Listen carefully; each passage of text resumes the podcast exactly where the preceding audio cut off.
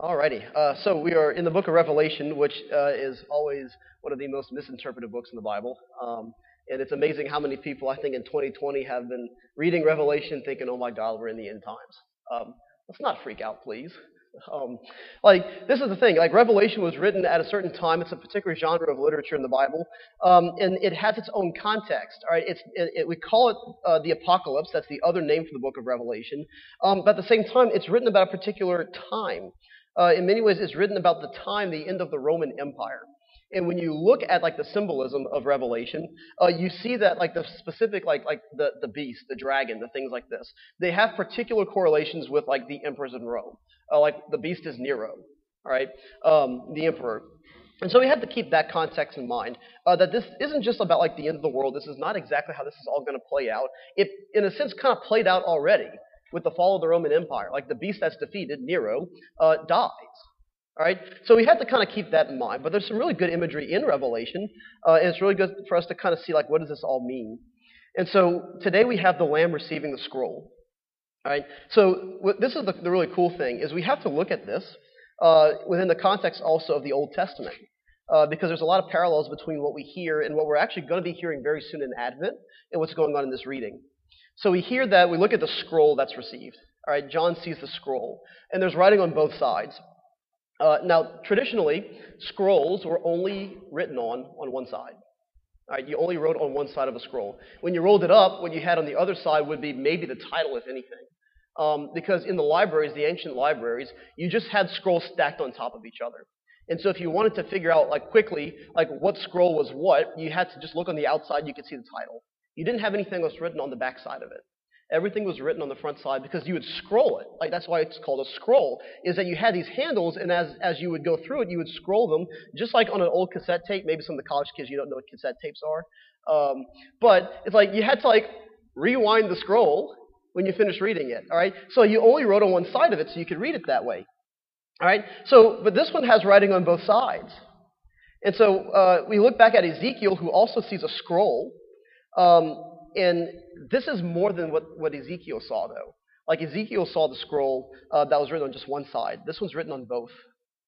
What happens is this means that the prophecy is going to be super abundant. Like the things that are on the scroll, there's so much revelation, so much prophecy on the scroll that it's written on both sides. All right, that's what this means here. Let's look at something else now. Uh, in the vision, uh, the scroll, it's like God himself unrolls the scroll. Like it says, like the one like the Son of Man unrolls the scroll. Uh, and so it seems like only God can unroll the scroll, someone who's divine. And so we hear that like no created thing can, can unroll, can open the seals on the scroll. All right, that's another thing too is the seals. All right, there are seals on the scroll. Seals were put on scrolls. They were put on, on writings for a specific reason. Um, usually, only the addressee could open the seal. The seal also had the image of who was sending it. Uh, kings had a signet ring that they would use to put their seal on it. So it said a lot about who was sending the scroll or sending the letter, and then also who could receive it, who could open it. Um, seals are, were also used on, uh, on living wills. When someone died, that only the person, once the person had died, could the seal be opened, and only by the person it was intended for. And so, like, seals can only be opened by somebody specific. And so, um, they're asking, like, who can open it? It's God Himself. All right? The next thing is um, this lamb. And what's funny is that it says, uh, we hear like, like somebody, the elder saying that the lion of Judah can open it. So we're hearing one thing, and we're hearing what's said in the Old Testament prophecies, Jesus being described as the lion of Judah. And then what happens? John says afterwards, Then I looked and saw.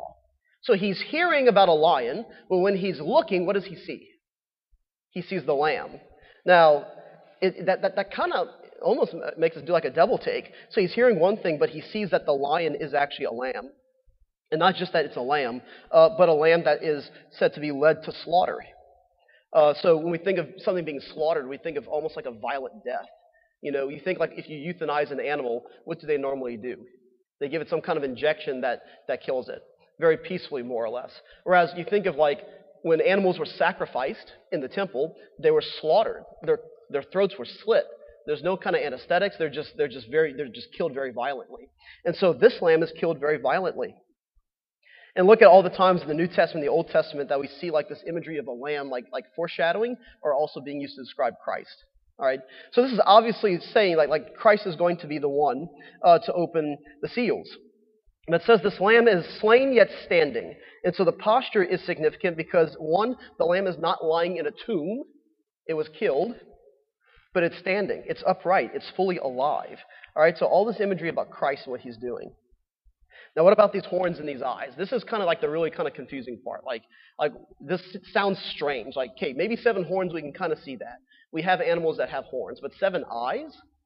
I mean, normally the only animals we think of with, with more than two eyes would be insects, right? What's with these, uh, these horns and these eyes? Um, well, first of all, we have to look at what the number signifies as well. Seven signifies completion, all right? Seven days of creation, seven sacraments the, uh, the seven gifts of the Holy Spirit. All right? Seven signifies completion and perfection.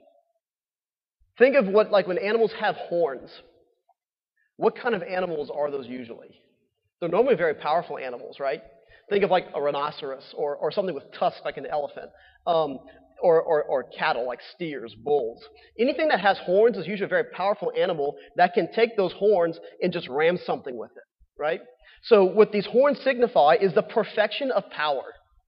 That God is omnipotent, means all powerful, right? Potency means power. Omni meaning all, all powerful. The eyes, the perfection of seeing, also the perfection of knowing. We hear that to see is to know something, right? So God is, or this Lamb, Jesus, is all powerful and all knowing. All right? So where are we getting at with this Lamb? What's he doing? We hear that he's restoring the priesthood. He's restoring the priesthood to the people of Israel. We hear that in the responsorial psalm, that Jesus is coming to restore the priesthood. Um, and why is that important? He wants us to be able to see uh, what, in some senses, we're not able to see without that priesthood, without being able to offer sacrifice. Because uh, we hear in the gospel reading, he's looking over Jerusalem. He has, again, that perfect vision where he sees the suffering that's going to happen. So maybe we could think back of what was Jesus seeing for us at the end of 2019? Maybe go back that far because now we know what we've been going through. He saw that ahead of time. Jesus sees, just like what happened to Jerusalem, he saw what happened to us in 2020. And he saw that ahead of time. Why? Because he's omnipotent and he's omniscient. He's all powerful and he's all knowing. All right? And so, why is this priesthood important for us? It's because we have to be able to offer sacrifice.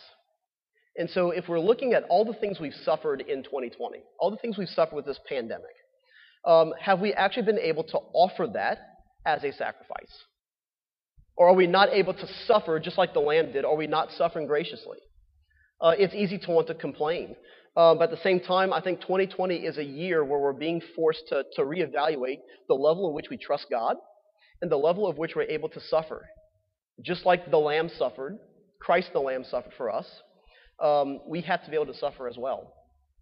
And notice I said also, um, it's funny how like Christ is like the lamb, like the perfect lamb as well, like this, these symbols of perfection. Because I said a, a, couple of days ago in, in, in one of the homilies that sheep are notoriously stupid animals, right? And so we're all sheep, but Christ is like the head sheep. He's the shepherd, but he's the head sheep. He's the perfect sheep, right? And so in a sense, like he knows what it is to be a sheep because he's like us. He became human to be like us. And so what happens with him as a sheep is that he shows us what it means to be a perfect sheep and a sheep that is slain, a sheep that also rises.